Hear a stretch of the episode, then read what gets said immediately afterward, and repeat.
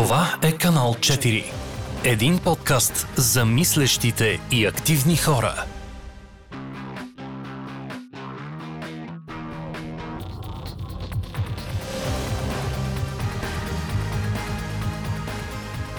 Какво е да си на първа линия в битката срещу COVID-19 като доброволец?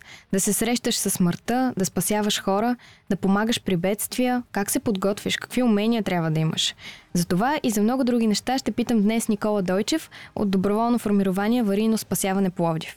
Аз съм Аделина, това е канал 4, един подкаст за активно гражданство за младите и мислещи хора. Здравейте и здравей Никола! Представи ни се накратко. Здравейте, този хубав слънчев ден. Благодаря за така доброто представяне. Благодаря и за поканата. Много се радвам да съм тук. Никола Дълчи се казвам. От Пловдив съм си. На 22 години съм. Съм студент по медицина в Пловдивския медицински университет. А защо си доброволец? Всъщност е, историята е доста дълга. И случи се може би спонтанно.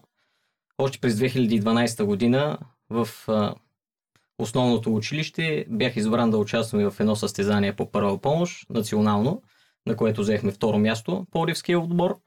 И може би тогава ми се запали изкрицата и дълги години бях доброволец в Български младежки червен кръст, обучител по първа до лекарска помощ в Български младежки червен кръст, доста години в доброволно формирование по Орив 112, а по настоящем съм член на аварийно спасяване по Одив. А какво ти дава доброволчеството? И всъщност взема ли ти нещо?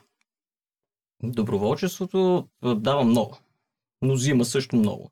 Взима ти от личното време, от собствените разходи, собствените възможности, но дава изключително много. Дори да видиш само усмивката на хората, наистина е нещо, с което човек заспива вечер, така и той е усмихнат.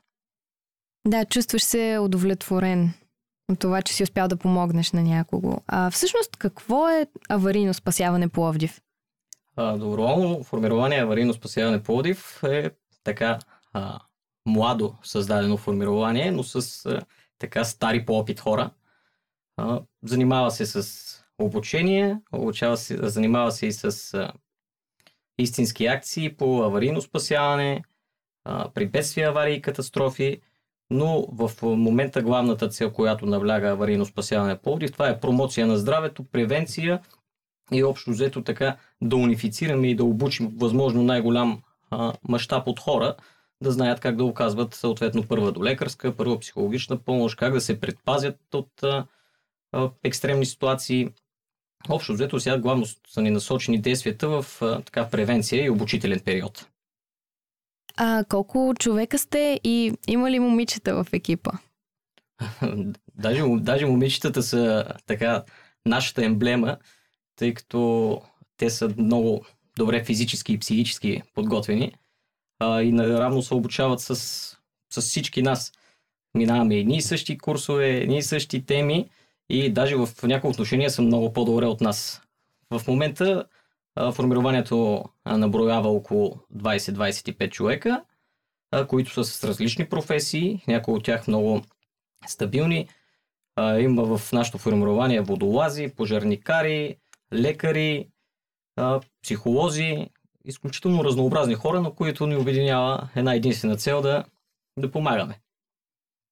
Да, а, този въпрос зададох, тъй като самата аз, когато съм се обучавала по първа до лекарска помощ и си спомням как трябваше да правим сърдечен масаж и просто силата не ми достигна, за да го направя както а, трябва и затова ми беше любопитно, че да, явно всеки може да вземе участие в а, подобни акции, независимо от а, това а, мъж ли е, жена ли е, желанието е важно.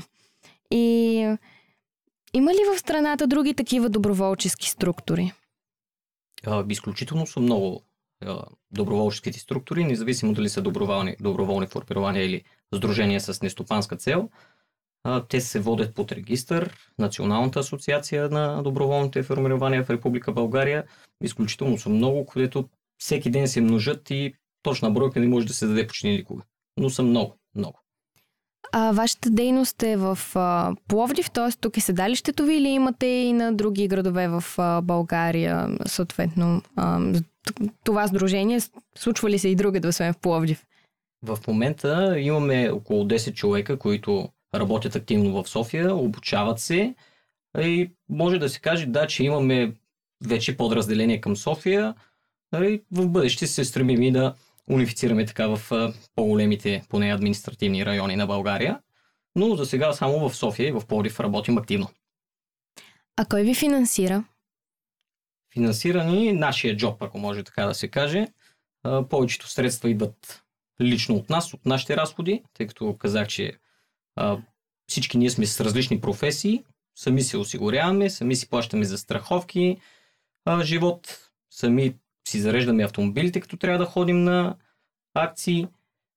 Общо взето главно сами, но има и много така дарители, които също са частни лица, които ни познават добре а, през годините и те също ни помагат в това отношение.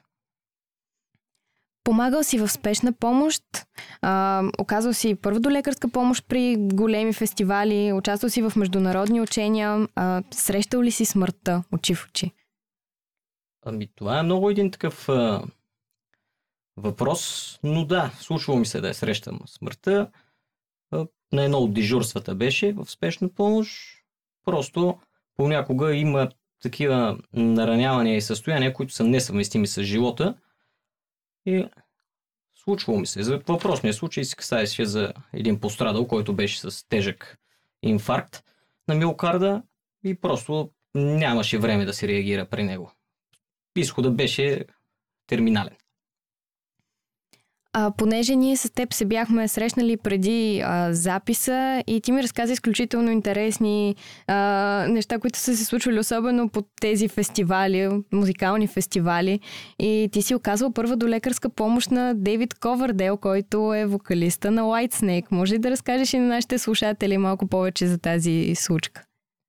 Ами, да, то не е точно помощ, която съм оказвал на Дейвид Ковърдел, но а, бяхме така пред сцената а, на концерта на White Snake тук в Пловдив, при което просто на Дейвид Ковърдел явно му прилуша, излезна за известно време, ние отидахме при него, но както всичките а, големи звезди, той имаше а, лекар с него от собствения му екип, който нали, се погрижи за него, но общо взето, да, бил съм в голяма близост с Дейвид Ковардел и колегите от екипа също и се опитахме да му помогнем по някакъв начин, но не се получи общо взето, тъй като имаше лекар при него, който контролираше ситуацията.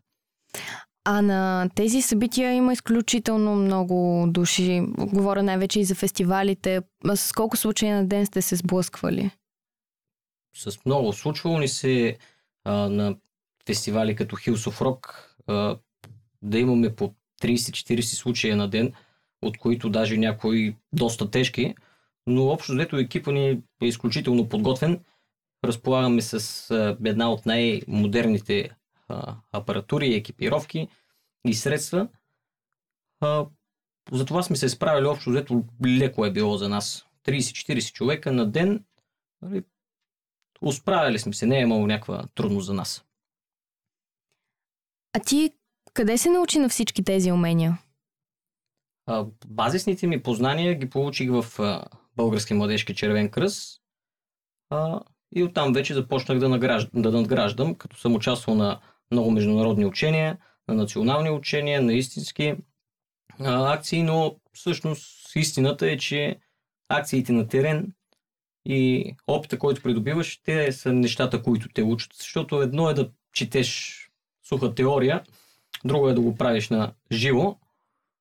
Бедствията ни четат учебници, ни четат гайдлайни, не могат да се насочват. Общо взето трябва да се научиш в едно реално бедствие, в една катастрофа, в екстремална ситуация, да го контролираш ти. Защото понякога бедствията не могат да се избегнат, но ти просто трябва да се научиш как да го менеджираш и да станеш менеджер на бедствието. А къде може човек да се обучи по, доказване, а, по оказване на първа до лекарска помощ? Всеки, който има желание, къде може да направи това нещо? А, разбира се, на първо място Български червен кръст. Там се водят а, обучение, но в това отношение страната ни, ако трябва да си говорим сериозно, е много зле, защото никъде не е заложено по програма да се водят такива обучения в училища. Училища дори и да го дали да са заложени, те са само де юре, те са само на документи. Никога не се изпълняват на де-факто. А, затова главната ни цел в момента на аварийно спасяване Пловдив е а, да хванем гимназиите, които а, са в областта и да ги обучаваме по различни видове бедствия, как да действат при земетресения, как да се евакуират, как да действат при пожари, на първа до лекарска помощ, на основни техники, маньоври в първата помощ, напълно безвъзмезно, защото няколко пъти ни се е случвало да ходим да правим такива евакуации в училищата и наистина страшно много се усеща липсата а, на точно такъв вид дейности, защото просто хората не са обучени. Защото просто се разписват на документи, че се правят ни неща, не се правят на живо. Те са наистина много важни, защото понякога косват човешкия живот. Така че, който а, иска да се обучава, винаги може да ни намери аварийно спасяване Пловдив. Ние сме готови да обучаваме всички хора безвъзмезно.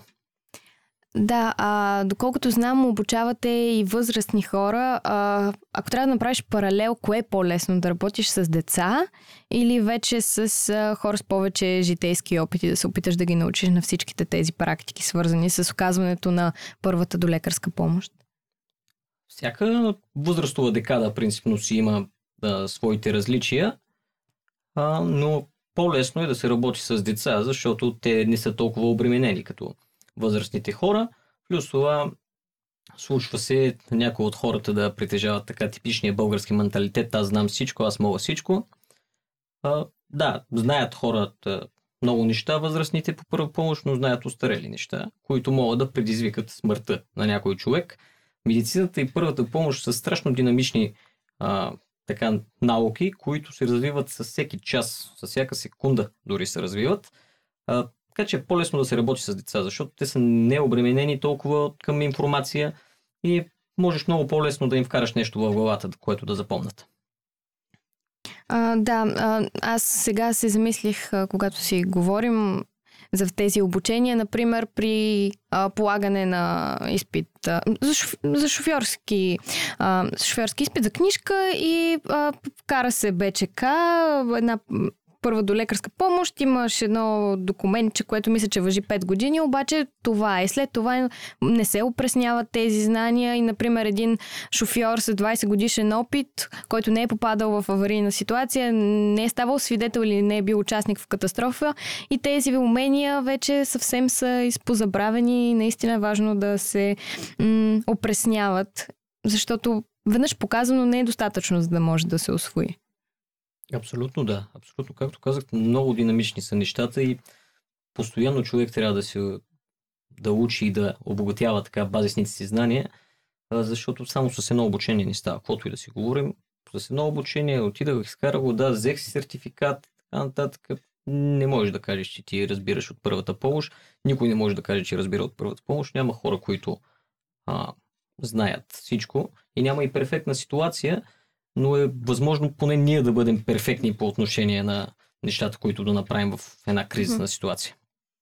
А, ти какви обучения си преминал? Изключително много обучения съм преминал на всякакъв тип за пожарогасене, за оказване на първа до лекарска помощ при различни състояния. Тук са ми най-много обученията. Входил съм на международни обучения, на международни конгреси, на национални. Изключително съм много. Не мисля, че даже мога и да ги изборя както се върна назад във времето. А на теб случвало ли ти се да прилагаш научените практики в ежедневието си? И кога се е случвало това? Не на такъв тип а, акция вече сте а, повикани за помощ, просто си вървиш по улицата и се оказва, че има някой, на когото трябва да помогнеш. А, да, много пъти ми се е случвало, даже а, когато си срещахме с теб вчера, а, преди да запишем, а, видях едно момче, което беше паднало на земята, идвайки с е, колата. Беше го блъснал автобус, след което слезнах. Но за щастие на момчето му нямаше нищо, освен бухузни рани по коленете и по лактите. Правих нужните неща, промихме ги изчакахме да дойде екип на спешна помощ заедно с екипа на МВР и дойдех при теб. Да, а, ние си говорихме за това колко е важно да бъдем подготвени в подобни екстремални ситуации. Понякога те дори наистина не зависят от нас. Например, какво трябва да направим при земетресение? Има много а, така различни бедствия, които се объединяват под един показател, че са бедствия. А, но има си за всяко един вид бедствие си има разписани протоколи, така наречените гайдлайни, които се изготвят от а, изключително високи специалисти, предимно на Запад, но най-важното е, което трябва всеки един човек да го знае, при независимо какво бедствие, да спасиш твоя живот. Своя живот е най-важен. А, няма никакъв смисъл ти да се тръгнеш да помагаш на някой и да застрашиш своя живот. Защото първо, че няма да му помогнеш, второ и ти автоматично се превръщаш в пострадал. Така че най-важното е, когато има някакво бедствие, независимо дали ще е земетресение, пожар, наводнение, най-важното е да спасиш себе си. Колкото и егоистично да звучи, но в нашата а, работа, спасителната дейност, егоизмът спасява човешки животи. Трябва да бъдеш егоист и да се пазиш ти самия. А, например, ако видим катастрофа? Ако видим катастрофа... Отново. Да, абсолютно, абсолютно аналогично. Първо трябва да, да запазиш спокойствие, доколкото е възможно, разбира се, защото няма как да си напълно спокоен. А, да запазиш своя живот, най-лесно, най-просто нещо, да си сложиш една жилетка, ако е така натоварено движението, да сложиш една отразителна жилетка, да те виждат хората, да обезопасиш автомобил, автомобила на пострадалия. Нали? Това са едни така елементарни неща, които всеки може да направи, но в повечето случаи се пренебрегват.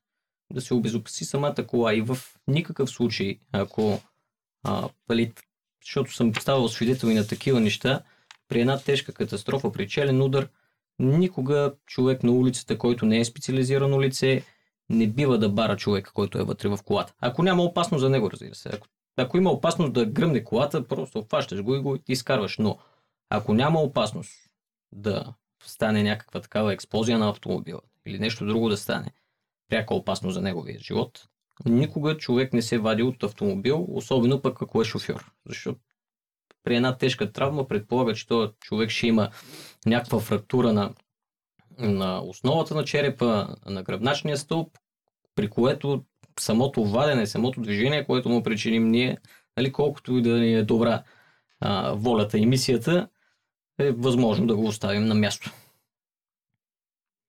Какво трябва да имаме винаги в домашната аптечка? Това са едни базисни неща, които а, могат да, да се използват в аптечката. Това са марля, бинт, такива антисептични средства, като йодасепт, йодна тинктура, воден разтвор на йод. Основни неща, които могат да ти помогнат, но абсолютно задължително да имаш марля и бинт поне винаги на ръка, плюс а, това нещо да не са от 20 години, защото а, доста голям процент от хората имат, но са от доста години. Това прави неефективно тяхното действие. Но една марля, един бинт са напълно достатъчни за базисни неща, колкото да спреш едно кръвотечение лекичко, нали, колкото да почистиш а, наранената повърхност. Базисни неща. Това е строго индивидуално, нали? Има разписани а, различни така инструктажи, протоколи, в които се казва какво трябва да съдържа една а, домашна аптечка, дали могат да се намерят навсякъде в интернет, но аз ви казвам, просто един бинт, една марля и някакво антисептично средство, защото Пори все пак сме голям град, разполагаме с изключително много, много профилни болници, които могат да, стигнат, да си стигнат за изключително кратко време при някое по-сериозно нещо. Просто целта а, на цялото това нещо да имаш аптечка близо около тебе, колкото да закрепиш състоянието на този човек. Не да го излекуваш. Ти трудно можеш да излекуваш човек, особено ако не си така професионално лице. Просто да закрепиш състоянието, ако е по-сериозно, да закарат в болница. И да, Коя е най-екстремната, най-запомнящата се и най-разтърсващата акция, в която си взимал участие? А, може би това е а, сега покрай COVID-пандемията. А, участието ни с а, Плодив 112 тогава, доброволно формирование, участието ни в, а, така, в най-напрегнатите месеци, месеци март и април миналата година, а, където така само в цифри да кажа, сме извършили за месец и половина 4045 часа, изминали сме 6589 км, дали сме 517 часа в а, Центъра за спешна помощ. И това нещо сме го направили абсолютно доброволно. Абсолютно доброволно и безвъзмезно. Плюс това, заедно с а, Българския дарителски форум и а, Фундацията Америка в България, а, сме раздали лични предпазни средства в Видин, София, Бургас, Казанлък, Руен, Димитровград и още 10 града, които няма да ги цитирам. А, и това е най-запомнящата се акция, защото организацията тогава трябваше да се направи много динамично, изключително бързо и всъщност как се случваха нещата при нас, тъй като доброволно формирование по 112 е общинско формирование, беше привлечено към общинския кризисен щаб, членове на това формирование, при което ние взехме решение да се направим ние вътрешен организационен щаб, който е напълно с връзка с общинския щаб. При което общинския щаб даваше адреси на хора, които са карантинирани, които са болни, които имат нужда от нещо, възрастни хора, които не могат да излезнат до магазина. Ние с мобилни екипи, екипирани целите, а, м- отивахме при тези възрастни хора и вършихме абсолютно всичко безвъзмезно. Казах ви колко километри и колко часове сме навъртяли. Това е за месец и половина. А, но най-интересното и най- може би екстремното нещо, което сме правили, това е а, центъра за деконтаминация, който лично ние си изградихме. За, за, буквално за един ден ние си направихме център за деконтаминация, където мобилните ни екипи, такива, които са били контактни с, с заразата, да бъдат така почистени по възможно най-добрия максимален начин. А някоя лична история, която те е докоснала, тъй като ти си се срещал лице в лице с много хора през всичките тези години, в които си доброволец, нещо, което те е докоснало истински? А, наскоро всяка една, всяка една история си има своята индивидуалност и остава за винаги в съзнанието и особено когато говорим за някакви бедствия, катастрофи, аварии. А, най-запомнящото се, може би, сега напоследък, което направихме с колегите от аварийно спасяване Пловдив, това е да обиколим едни малки селца в, Пловдивска област и да разкараме хранителни продукти за Великден на самотни пак хора. И тогава, като отидеш в едни такива, като излезеш от големия град, излизаш от зоната си на комфорт и виждаш реалността каква е извън града, която е ужасна, която е отвратителна. И се сблъскваш с тази реалност, виждаш едни самотни хора, поставени на произвола на съдбата, които просто нямаш, нямаш какво да им кажеш. Гледаш ги, мълчиш, подаваш им чантичката, те те прегръщат и си тръгваш. Просто те неща са м- изключително така да костващи, защото можеш да се сблъскваш с реалната обстановка извън големия град. И виждаш, че не всичко е цветя и рози. Това може би е най-запомнящото нещо, което съм запомнил до... от тези месеци, които минаха до сега. А, също така ти беше човека, който обикаляше с урна, за да може в момента хората, които бяха карантинирани или съответно с положителен PCR тест да могат да гласуват. Може ли да ни разкажеш малко повече за а, приключението, което преживя по време на изборите? Да, а, всичко там беше сформирано много бързо, пак много динамично, защото до последно не се знаеше дали тази секция, в която аз бях, ще съществува, но нали, събраха се а, необходимия брой документи, лица и там другите а, документални изисквания за откриването на една такава подвижна секция. А, и беше така доста интересно, може би, доста запомнящо си, защото наистина ние дадахме възможност на всеки един, който иска да упражни своя глас, дори да е карантиниран, дори да е болен от, от COVID-19. А, ние успяхме, да, доста много така екстремно също беше, тъй като валеше този ден, трябваше по всякакъв начин да се опитваме да, да скрием бюлетините, да не бъдат намокрени бюлетините, да пазим да не влезне вода в урната, тъй като ние нямахме възможност да, а, да спираме точно пред домовете на хората и налагаше се малко да вървим под полицейски надзор с урната и с бюлетините и просто трябваше да се случват много интересно нещата. Единият колега държи чадъра, другия носи бюлетините, гледаш да не са намократ и плюс това всичко, всичкото това сме в а, така спасителни костюми, които още повече ти ограничават движенията. И доста интересно беше, но поне успяхме на хората да дадем правото на глас. Ако някой иска да се присъедини да стане доброволец към вас, а как може да ви намери? Къде?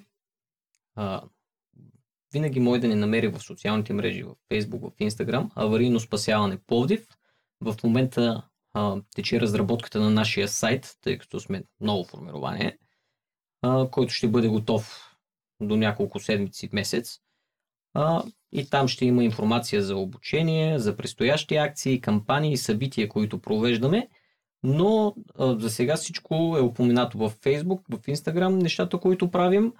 Аварийно спасяване Пори, като да пишете в Facebook и там излиза всички евенти, които правим. В момента а, поехме една нова даже инициатива и миналата седмица извършихме първото онлайн обучение а, по, така, по а, дистанционна среда а, за всички хора, които искат обучение по първа до лекарска помощ, базисни неща, а, което събра доста голям интерес, доста хора се записаха а, и продължи около 3 часа, което беше много изненадващо. А, да сме поели тази инициатива и може да следите фейсбук страницата на Аварийно спасяване Пловдив. Там ще бъдат упоменати такива неща, когато правим. И как протича едно такова обучение в онлайн среда? Явно няма вече нищо невъзможно, но въпреки това ще, мисля, че ще е доста интересно да чуем малко повече. Ами, точно взето, първа помощ, обученията, които се провеждат в онлайн среда, те са главно теоретични, защото просто няма как да покажеш на човека как да направи, примерно, непряк сърдечен масаж, как да спре едно кръвотечение с бинтова превръзка. Гледаме обаче да, така да дадем на хората основата, за да могат да запомнят теоретични. А, сега, тъй като не е възможно да се струпваме много хора на едно място, по принцип имаме идеи за бъдеще да правим практически обучения и ще правим практически обучения, а, които ще бъдат лицензирани, тъй като ние имаме и лиценз, с който можем да издаваме сертификати, някой от нас. И а, всъщност ще правим такива големи практически курсове за, за обществото, за всички хора, които искат. А, пак ще бъдат напълно безвъзмезни, но онлайн средата това е нещо, на което нали, за нас е дебют. Правим го за първи път в такава среда, но се получи много добре мисля, че хората, тъй като обучението не беше само а, монотонен разговор, беше с диалог. Хората мисля, че останаха доста добре очаровани и доста неща научиха. А, и ще ги очакваме на практически курс, като започнем.